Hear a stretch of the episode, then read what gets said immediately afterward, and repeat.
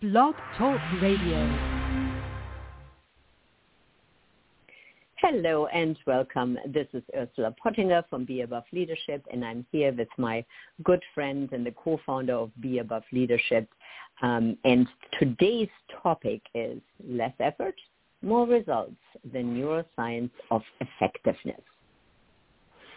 Ooh, well, I love that. Well, this hello. is yes, hello, hello. It's it's it's been um, I mean something that we think about a lot, but it wasn't until recently when one of our students asked me, you know, because we have this model and it's on our website at beaboveleadership.com and the seven levels of effectiveness. And so one of our students uh, fairly recently said, well, what exactly mean by effectiveness? And I thought, that is really a good question because it's so much the water that we swim in that Mhm. it was useful to sort of take a moment and say, okay, well, how are we defining it versus how others might be defining it? What's the be above thinking around this?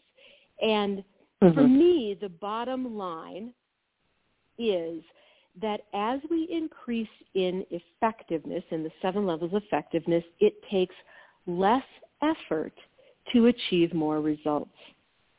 And then that gets really layered, right, Ursula? Oh my gosh! I mean, uh, it's sort of like when I hear you say this, it's like, yep, that is true, and it is just so incredibly layered and complex. So I was thinking, in order for our uh, listeners to understand just a tiny little bit about the seven levels, um, should we give them just a big picture overview what it actually is? Yeah, I mean, when we talk about levels of effectiveness, we're working with a model, and it's just the be above model. There are other models of development or consciousness where we're basically looking at, you know, without going into all the granularity, that there are levels that are more um, destructive to life. We call those the below the line levels, and then an increasing amount of of um, an increase in uh, many things that lead to more effectiveness in life, and those would be the above the line levels. So if we could kind of just keep it a little bit big picture, and you can certainly go on our website and get the descriptions of each one. Our goal and our mission in life and the coaching that we do and everything that we do is really targeted toward helping people move from these more below the line levels of ineffectiveness to more above the line levels of increasing effectiveness because it it it feels like life happens with more ease with more flow and certainly with more peace of mind and peace of heart Yeah, absolutely. You know, in your description, um, you said uh, eh, we explore the neuroscience behind why effectiveness is critical to human well-being. Um, and I really, Mm. really love that because, uh, you know, in the first sentence we are saying, could it be true that effectiveness is more than simple efficiency or even meeting our goals? And that is, you know, that's a Mm. very different energy, a very different mindset versus looking effectiveness viewed through the lens of the well-being, the well-being of the human being, the wholeness, the Yeah. totality. I love that you pulled that out, and I didn't. You know, it would have been fun to go to the dictionary and look up, okay, what is the definition of effectiveness? But because we're saying this is how we see it, and I think about years ago, um, you know, and I think about this less effort, more results, and the total well-being that flows out of that. Um, so there's a couple things let's let's unpack. Let's let me go back a little bit to this less effort, more results because I'm thinking about how someone explained this to me years and years and years ago that I've I've gotten embedded in my consciousness, and they were talking about um, they were talking about also how uh, as as people become more self-aware and they become more developed. They weren't using our model, They're still talking about consciousness. And they gave an example of doing sales. And I think this is a very concrete example, Ursula, and I'm curious what you think. So at a lower level of effectiveness in our language, maybe if you are sort of in this place that's more below the line, it's it's maybe in the field of frustration, you know, you might have to make a hundred sales calls to get one sale. You might still be able to do it, or maybe it's 20, but oh my gosh, it's putting pushing that rock uphill because it is who you're being and how you are internally regulated, we're going to talk about that in a minute, is pushing against you just being able to achieve whatever result you're, you're wanting. Whereas if you go into kind of the middle level, we might call that like courage and engagement, you might get to the point where you can make 10 calls and get a sale or even come to a point where you make two calls and you get a sale. And then there may even be a point of effectiveness at the very high upper end. And I think hopefully people will resonate with this where you're making sort of one effort, you know, one call and you get 10 sales. And I think a lot of, you know, those of you who are coaches are listening to this, if you've done it for a while, you recognize this. You don't have to do, you don't have to work as hard because you've, you've become more effective as you've gone. You have a reputation. You've established yourself. And so, you know, one, one client may refer 10 more. So Ursula, does this make sense as an example? Yeah, it does. And, uh, you know, in my previous life a million uh, years ago, uh, I did real estate. Uh, you know, I was the licensed assistant to a very successful uh, real estate person. And I saw it in that industry where cold mm-hmm. calling was, you know, the, the given thing. And I never believed in it because the energy of that call call was literally pushing that rock up the hill. Nobody liked it. Nobody wanted to do it. Everybody thought it was silly. And there was a huge should around this effort. You know, I should be doing it. Nobody did it with joy or any kind yeah. of you know curiosity or fascination or any anything like that and so that effort then became uh, hard, hard, hard work. And I, you know, I said when I first started that job, I'll never do it. I won't do it. it, it it's useless. No. it's it's too it's too much work. It's too much effort. It's too much of a drain on our energy. And I think you know you could say, well, that's just about experience and learning it, and there may be some aspect to that that contributes to it. But certainly if you look more broadly, if we look more broadly at this, we can see that there's also a quality, and I don't know a better way of saying it, Ursula, other than that who the person is being. And I think about, you know, that there are uh, salespeople, for example, that I have dealt with where who they are being is such a delight.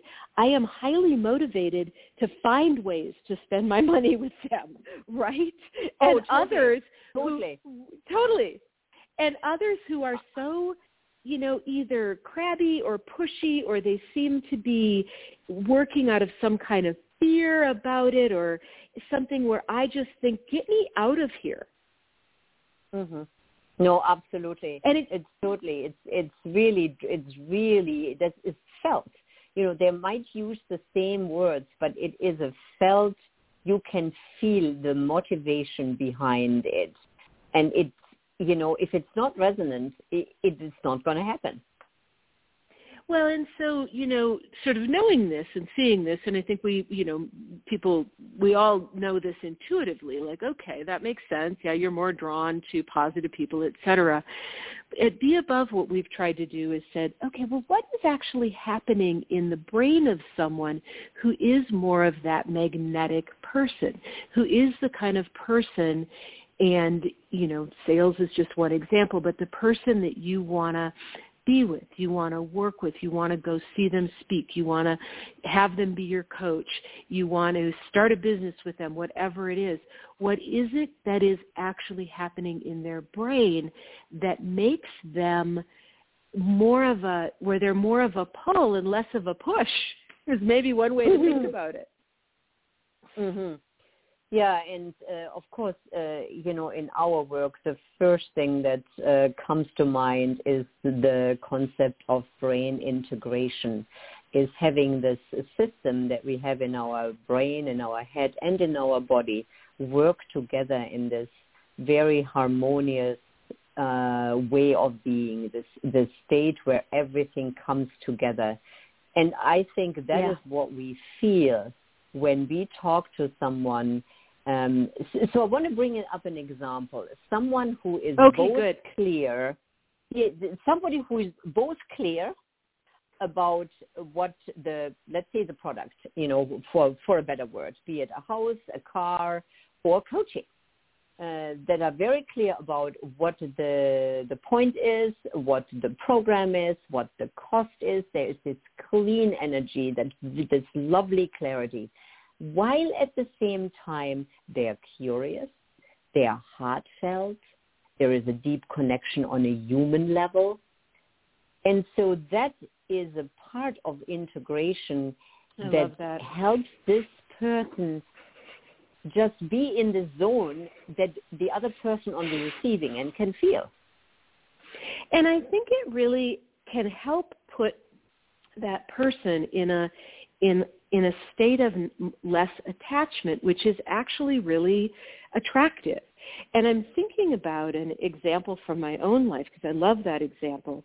And I was thinking about this time when you and I was about to do a, a presentation in Washington D.C. And I was getting some feedback from some of the the blessed, lovely people around me that there was kind of more room for me. Like you should like you should be a bigger person in this space. Like go ahead and you know be bolder, take up more room. And I really realized in conversation with you that I had a competing commitment. And the competing commitment was I want to be connected. I want to be humble. I want to stay connected to my community. I'm not sure that I really want to stand out that much because how is that going to make me then, you know, not so heart-centered and that's really important to me. And so you and I created this way of looking at these two different values, and that's how we identified it, that I had a value around bigness because that resonated with me. I wanted to be big. I wanted to have people listen to what mm-hmm. I had to say, but I also wanted to be humble. And so we created this fun way of looking at that that brought the two together. This is integration that we're talking about. So rather than saying, well, just forget about humility, Ann, be big, be bold. Who cares about humility?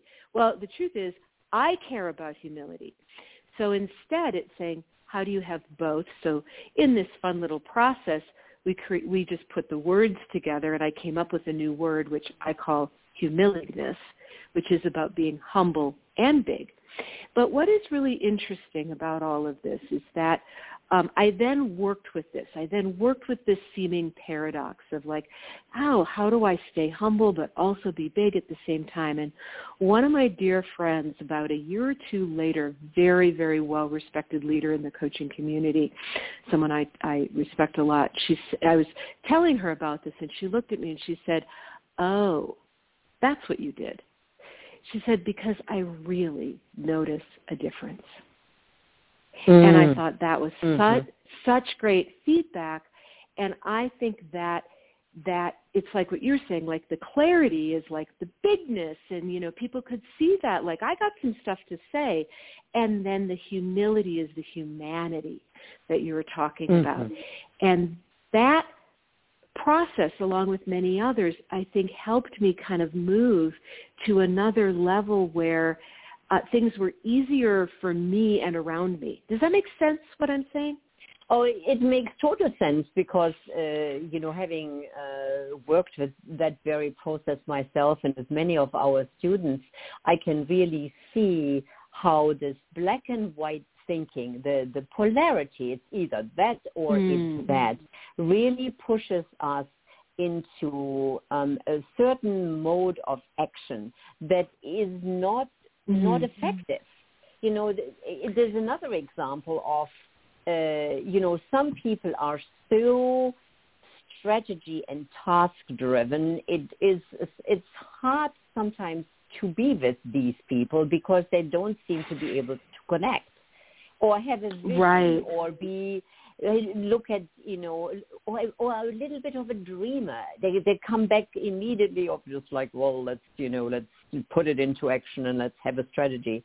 And so there's again it's this black and white. It's this either or rather than this place of integration where we bring these two pieces together where we can be both dreaming and move into okay let's let's bring it into life. Let's bring it into the world well, and you know what? Here's what we love is that we've been we've been on this journey for about 15, well, probably about I guess about 11 years, where we've really been looking at the brain in terms of effectiveness, and we are finding lots of validation. And one study that I think about is one that looked at what leaders are most likely to create what um, Rich, I think this is a Richard Boyatzis study where he looked at how do you create a positive emotional attractor in the brain, which is going to, bottom line, it's going to be a more open, creative uh, brain that's kind of more, a brain that's more on fire, making lots of connections. Okay, so that's what you would want as a leader. You would want the people on your team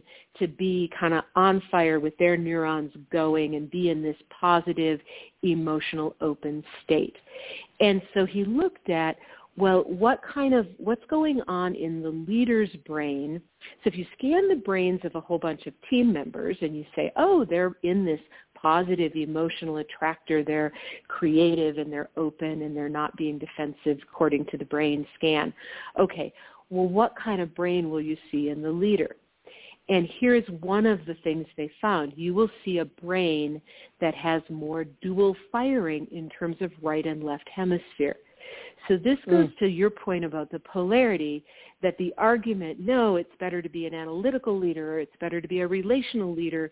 You know, we're saying that no, what, what creates the most, the best impact on the team member is a leader who can be integrated because leaders who were more left brain, maybe more looking at the details, created a more of a negative emotional attractor and leaders who were more right brain where maybe they were very relational but they couldn't bring as much in in terms of the details also created a negative emotional attractor.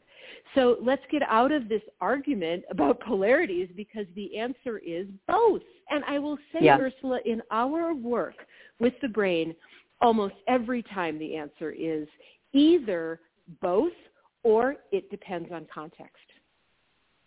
Yeah, totally. I mean, I had I had a coaching client this morning who is working for someone who um, is all about vision, vision, vision, vision, vision, vision, and it is frustrating the living daylights out of the the team members. He runs a very small company, and he just lost two people because they they couldn't they couldn't do it anymore.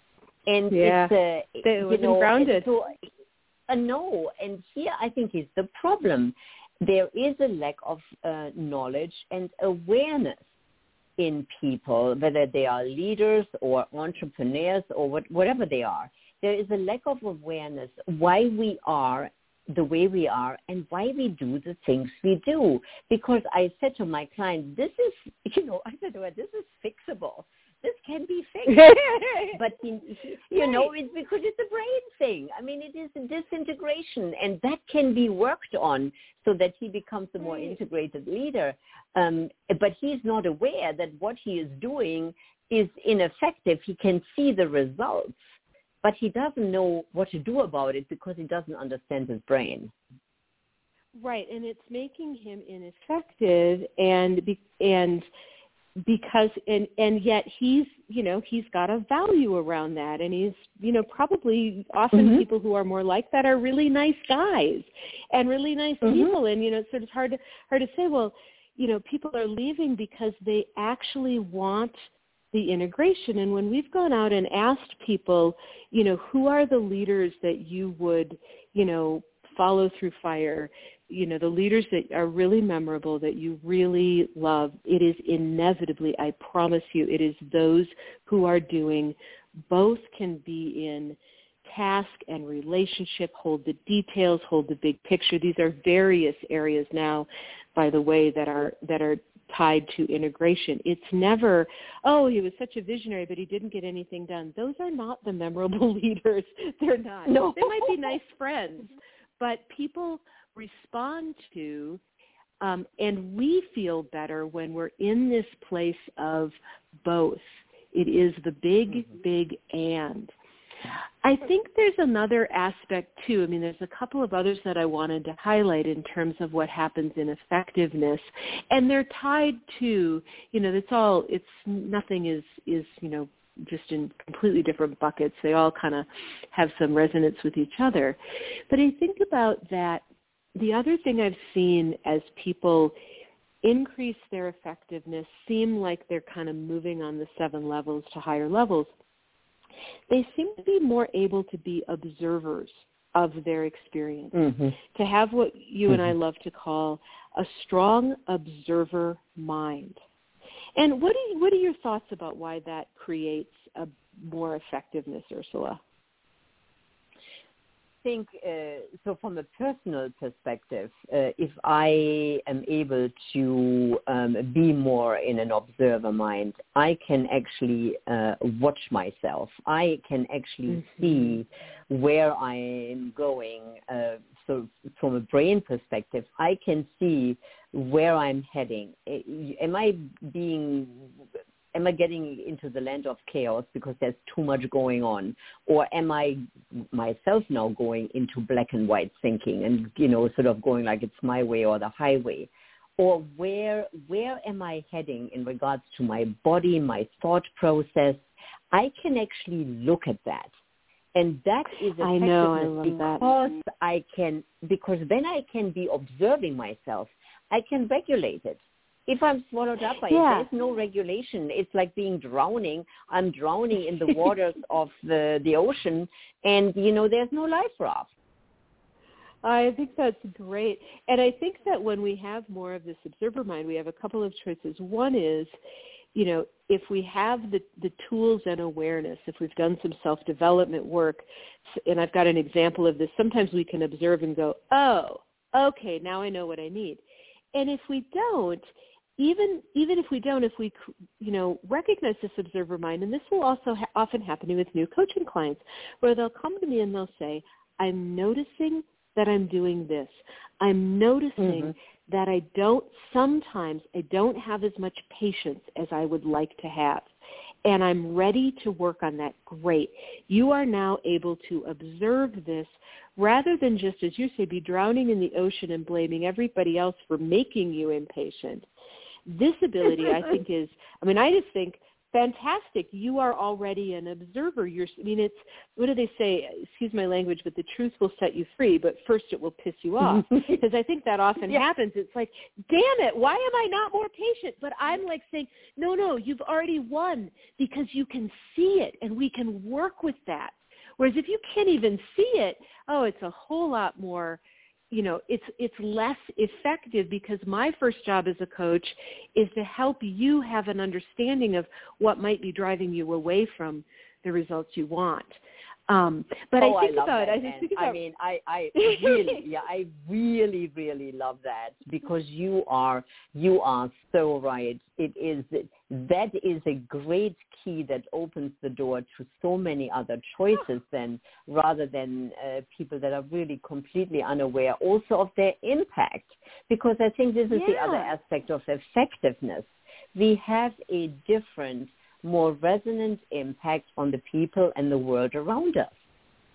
Yeah, we do. I mean, this, you know, if you think about, you know, if you're in a relationship with someone and they're just like, you know, the the difference between somebody who's just being impatient and just sort of like, why aren't, you know, why can't you get this done, da, da, da, like that, versus somebody who says, Ursula, I'm I'm I'm aware that sometimes I get impatient and I'm really working on that and if I do it, please tell me because I want to work on that. And I don't always mm-hmm. know how and I don't always know it. I mean, doesn't your heart just open with the second one? It's just like you want to help them. You want to be like, yeah, okay, we're on the team, patience team. Right. And you, I think also what gets activated for me then is forgiveness. It's like, okay, well, at least yeah. they're aware they're impatient or whatever it is, you know, and that I, I can handle that. I can forgive that versus somebody who just is and ignores the fact that they are. Oh, totally. Or can't see it. And so I think about and then I was just going to do an example of regulation, and this is just a very personal example because it was with you and me. So we were going to meet about something, and I'm trying to remember what it was, but it was something where I, you maybe didn't even know this, because I had a very clear idea of how this thing should happen. What, damn it, I wish I could remember the exact thing. It would be more resonant.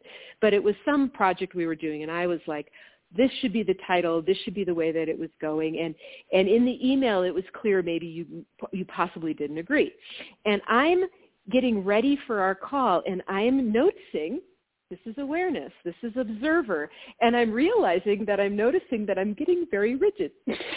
But i'm thinking i'm going to go on to this i'm catching myself thinking well i'm going to need to tell her that this is how it is right but what is mm-hmm. great and, in, and is more effective is that I can hear myself and I'm thinking, hold on a minute. And because I know that the counterbalance to rigidity is often looking at something from someone else's perspective or looking at the big picture, in that moment I had the tools. So I could go, hold on a minute, what's the big picture? The big picture is I love and adore my business partner. We've been together for 20 hmm. years. She often has really, usually has really, really good ideas, most, almost all the time. And so hold on a minute, this is, this is not the way I want to go in. And so I remember in that meeting I went in and I went in with curi- I, I gave myself an intention to go in with curiosity. And then it was one of those things, and this happens to me all the time when I take a beat, where whatever it was, you had a better idea anyway. it was like, okay, my rigidity and all of that, lesson learned. But I had to be aware, and I had to be aware, hold on, that's where I'm going. And either then get help, like from a coach, or if I've, if I've practiced enough, tap into my own tool so that we could have an easy, quick, effective meeting where a better solution came out because I wasn't being rigid. You know, this is such a great example. And uh, while you were talking, uh, you, you, know, I've been looking at my database. I can't remember what was, database. When, when was and I, I've, I've just remembered it. We were um, restructuring our program and looking at payment options and, uh, you know, full payment versus quarterly versus you know. Oh, that was uh, No, I have. To, I just have to. I have to say that wasn't the. That's a really good example. That, that wasn't, the one I was thinking of, but that's another example of when I was going to be rigid for sure. Yeah, but it, it what it uh, what it was it is a good it, it is a good example in regards to effectiveness because we create yeah. different results. So, you know, yes. we were looking at the restructuring of our program and that required different payment structures. And uh, so, you know, I think the way you were coming in was saying, well, it's this and it's this and it's this. And then and I was going like, well, I, you know, I'm not so sure if I were a participant, whether I would want that. And when we stop being rigid and we are being more open, as you then were, we open up a space of creativity I felt heard. Absolutely. It enabled yeah. better dialogue, and we came up with payment structures, payment structures that have worked so well. The solution yeah. came to us very quickly. So talk about less effort, better results. And it was because yeah. we stopped a, the black and white thinking of one polarity versus the other. No, that's a really good concrete example, and that's exactly right. And I will say, for whatever reason, in that conversation, I was in a brain lock about the way that it should be. You were not being rigid at all. You're being really creative. I was. And it was one of those where I had to almost, I was, do you ever like feel like you have to just sort of peel yourself off the whatever you're gripping on? it's like I'm gripping onto this ball and I have to like almost like take my hand and like peel myself off from it. That's what I remember there. But it was this little voice saying, you know, hold on. What's more important here is your collaboration, not being right. But man, I was I was in this holding on to that ball of being right. And then when I did, you were absolutely right. This this whole new possibility synergy becomes possible where you know two brains become the power of five rather than you know two separate ones um, but I had to have uh, you know, and this has been something for me. It's been part of my journey to have a real awareness of this tendency that I have to think that I know the answer to everything, and to keep trying to peel my hand off that ball. Um, and at the same time, as you say, be confident, be clear, be open. This is not. This is like balancing on a very on a narrow wire, right? It is yeah, not oh, necessarily totally. easy without a, often without a safety net. Um, but the other thing that's interesting about this example is um, we were talking about uh, effectiveness is critical to human well-being, and you mentioned mm. that earlier on it feels just so much better when we're not gripping onto the ball. It feels so much better when we can let go and open ourselves up. Because in the end, after the, you know, after we had this conversation and we sorted it all out, I mean, everybody was just delighted with what we came up and we were so proud of ourselves. So we just yeah. feel better when it happens. Well, you know, and I think about, and this is really part of the seven levels model, and I think has really become part of the way that we try to work in the world. And of course, it's always a work in progress. But, you know, I think about that winning is the booby prize. Because I could have mm. won and then, and had you not, you know, you know, not feel as trusting toward me or, and also not have as good a solution for, you know the the our participants but i could have had that booby prize of being right being the smartest one.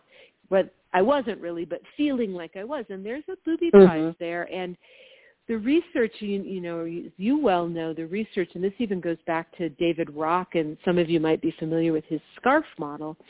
So the research is what, that when your status goes up it can elicit a dopamine response in the brain. So it can feel very rewarding to be like, oh, I proved I proved that I'm the smartest one. It's very much the academic model, and it's one of the reasons we don't choose to play very much in academia because it feels really distasteful to me and Ursula. Um, we mm-hmm. think co-created understanding is much. It's not, you know, that's the real reward and then it can happen without the anybody's nervous system getting activated because they're trying to win or they're feeling like they lost.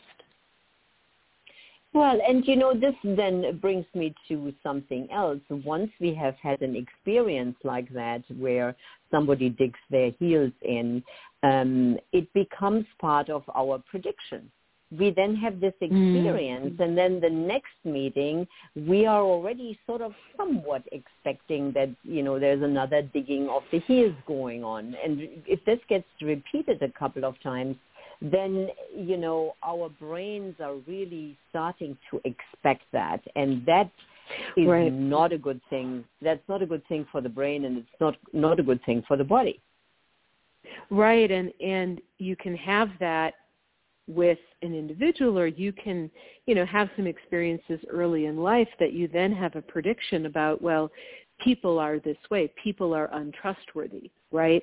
People mm-hmm. are um, non-collaborative. People will you know stab you in the back. And that can then be a prediction which can then become a self-fulfilling prophecy. So there's there's yes. i mean there as we say we get into some really layered things. But one of the things we also see in terms of the, the neuroscience of effectiveness and, you know, less effort, more results, is it, to me, it always feels less effortful, less costly in terms of my human energy when I feel like I'm in choice. Because mm-hmm. I think oh, that oh, yeah. the, the, right, the feeling that we don't have choice or don't have control you know, according to some of the folks that we follow in terms of the research of stress, is is is often the number one stressor. I feel like I don't have mm-hmm. any control. I don't have any choice. I sh- you were saying it's like I should do this, like the sale, the cold calling. Mm-hmm. I have to do this, and that can be from an external organizational boss perspective, or it could it can be self-imposed. And I think sometimes in this, you know, entrepreneurial world that we live in, we listen to the wrong podcast and we just start doing the shoulds on ourselves. Yeah. No, I, I completely agree. there's so much pressure that comes from the outside world that I think we internalize. There's there's so much, so many shoulds, and then we look to the outside and we see all these examples of the shoulds, and I think we start doubting ourselves. You know, we had an earlier well, right. conversation about is bigger. You know, bigger isn't always better, but I think culturally sometimes we get lured into this uh, you know, illusion that everybody, again, should aim for bigger and better versus looking, well, what is in alignment with what I truly want? Well, it makes me think of that old. There's a story about a guy who's on vacation in Jamaica, and there's a guy laying on the beach, and he's a, you know, fisherman, and and the the businessman comes by and says, you know, you know, if you had a couple more boats, you could do this, and you could do that, and you could have this, and you know, bigger catch, and sell more things, and and the guy keeps asking, well, why would I want to do that? Why would I want to do that? And it finally comes to the very end. He says, well, why would I want to do that? Well, because if you had all that, you could just lay back and relax. And the guy says, like what I'm doing right now. and know, you know, I, I, I just I love amazing. that. I love that story, but I will tell you, over the course of years, and we have a small and lean organization that we dearly, dearly love. BEabove is our just beloved child. And we have a part-time uh, virtual assistant and we have a part-time marketer who we also adore. And that's pretty, and then we have a number of contract trainers, a few. But I can't tell you how many conversations I've had over the years with people who have big business ideas for what we should or could do. And mm-hmm. I, you know, I always listen to it and sort of, well, if you did this and you could have franchisees and you could expand into Russia and you could do this. And I always come back and say, yeah, but here's the thing. That wouldn't be fun. I wouldn't enjoy it. Yes, but you could have all of this, you know, think about your, you know, exposure and all of this. And I always come back and say, yeah, but that, there would be so much management to that that I would no longer be able to do the thing I love, which is to teach. So I'm doing mm-hmm. what I love, and your argument is not persuading me. I'm already laying on the beach. yeah, right. No, exactly. I mean, it is about experience. It's about the experience that we create in our lives, and you know, the form, uh, you know, ultimately is completely uh, is, is somewhat irrelevant because really I think what we all want as human beings is a sense of ease, of peace, of fulfillment, enjoying the work we do, having time for the things that matter to us. And if we can have that experience, and I tell you, if we were to grow more than we are right now, some of those experiences we wouldn't be able to have because we wouldn't have time for it. Well, I think this is also something that comes along with integration is that you start understanding more and it probably has to do with with with the right and left hemisphere of the brain and also probably the task network and the default network being more able to work together. Because I think when we are less integrated it's easier to think that the to see that the form, that the way something looks from the outside, the big business or the be the CEO or, you know, the have the thing, the big house, whatever, it, it looks like um, we miss that that's just a thing. And that what we're mm-hmm. really wanting is how we feel. And um, and that we can get very confused about that. And I what I've certainly seen and maybe this is even just a distinction that it's just helpful to bring in, is that being able to understand that experience and form are two different things and experience is ultimately what we really want and we get confused about the form and that you know do, doing something having something you know having something be a thing is just a is just an example of it. And it may or may not give you the how you want to feel. So yeah. here's an example. This feels a little theoretical but an example is i've been watching the elizabeth holmes trial and elizabeth holmes was the ceo of theranos and she's in pretty deep trouble right now because I mm-hmm. think she is the example of someone in Silicon Valley who got very attached to that the form that she needed to have was to be a billionaire, to be this well, you know, to be this creative genius and the next Mark Zuckerberg, et cetera.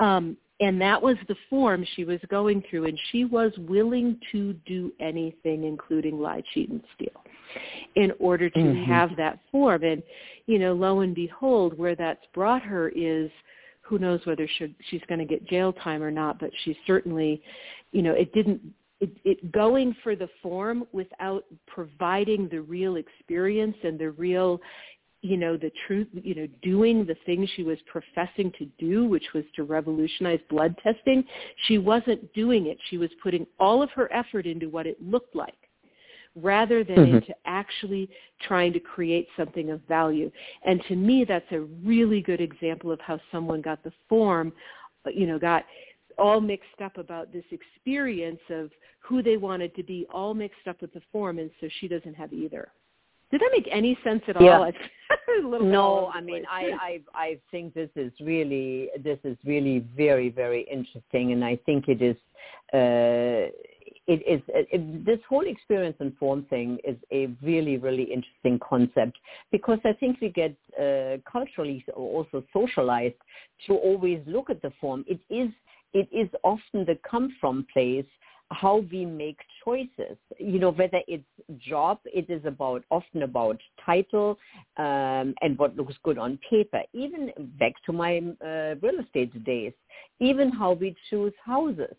We go by the form that it's two-story corner lot, three bedrooms, two bathrooms rather than walking into a house and going, what is the experience I want as I'm waking up in this room that will be the bedroom? What is the experience as I walk into the kitchen and make tea and look out? Is this the experience I want? And then the form can be, I mean, it can be a farmhouse in the country or a, you know, a condo, you know, in a development. It ultimately will not matter. And so that confusion, yeah, I think, great. is it's it's just a general confusion, as you said, that I think is also very much cultural. That's how we get yeah, and to again, look at the form. I think you, I think you're right, and I have one last example. Then we can drop this one. But I think about when my son Noah was going as an undergraduate, and he was going to, and his father was taking him on a college tour, and I, I'm not, I think what we're saying here from the perspective of integration in terms of effectiveness is there's a place for form and there's a place for experience and often yes. experience gets left out. And so I told Noah, you know, definitely, you know, check on all of the practical things. Like look to see what, you know, student teacher ratio is and, you know, figure out all of that stuff on the practical checklist level and then stand in the middle of campus and imagine yourself there and see if you could see if you see if it feels good. Does it feel good? Does it feel like home? And he, you know, mm-hmm. to his credit, um, he did that, and and that was a factor in how he chose. And I think that's what we're saying is, in terms of effectiveness, we want to have all of these factors be able to come together.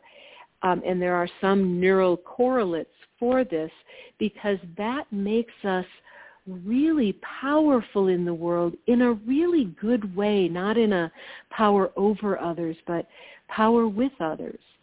You know, this back to my example of that, you know, this this being both big and humble at the same time has given me both connection to other people and also pride in myself and and that makes me feel like I'm being the person that I want to be here in the world. Mm. Yeah, I I really love that that it is it is always a place of integration. It's always a place of yes and. It's not one or the other, but all the pieces together give us this uh, this uh, number one. It gives us the self awareness. It gives us and it gives us more choice. If it's one thing, you know, whether it's you know, whether it's form or experience, if you're just focusing on one thing, there is a limited choice. But if it's a yes and of multiple things, we have there's so much, so many more options. Yeah, and I think the other thing is is that when we're not fighting within ourselves, when we're saying, mm. you know, I am going to be this, I'm going to stand in this center of the everything of who I am, and not just try to tick the boxes or get to the top of the ladder. But if that's important to you, then absolutely. Climb to the top of the corporate ladder, but bring in everything else that's important to you as well, which I promise you will be more complicated, but will be more fulfilling.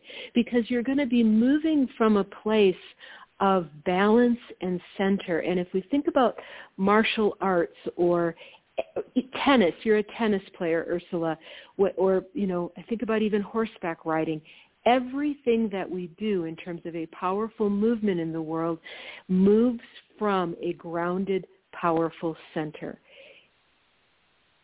Yes, absolutely. Oh gosh, I hear that every Monday and Wednesday morning on the tennis court. Be balanced, and that might on the tennis court. Be, be balanced. balanced. Be balanced. And and that and that means that sometimes you can reach out with the right arm or the left arm or do stuff, but there's this grounded center. And I think this is why people who really are integrated in multiple areas, we see them. In fact, it's one of the ways we describe effectiveness. We might describe someone as they seemed very disintegrated or they seemed very integrated we sort of use that sometimes synonymously with effective because when someone is integrated, it's an automatic, they're going to be easy to work with.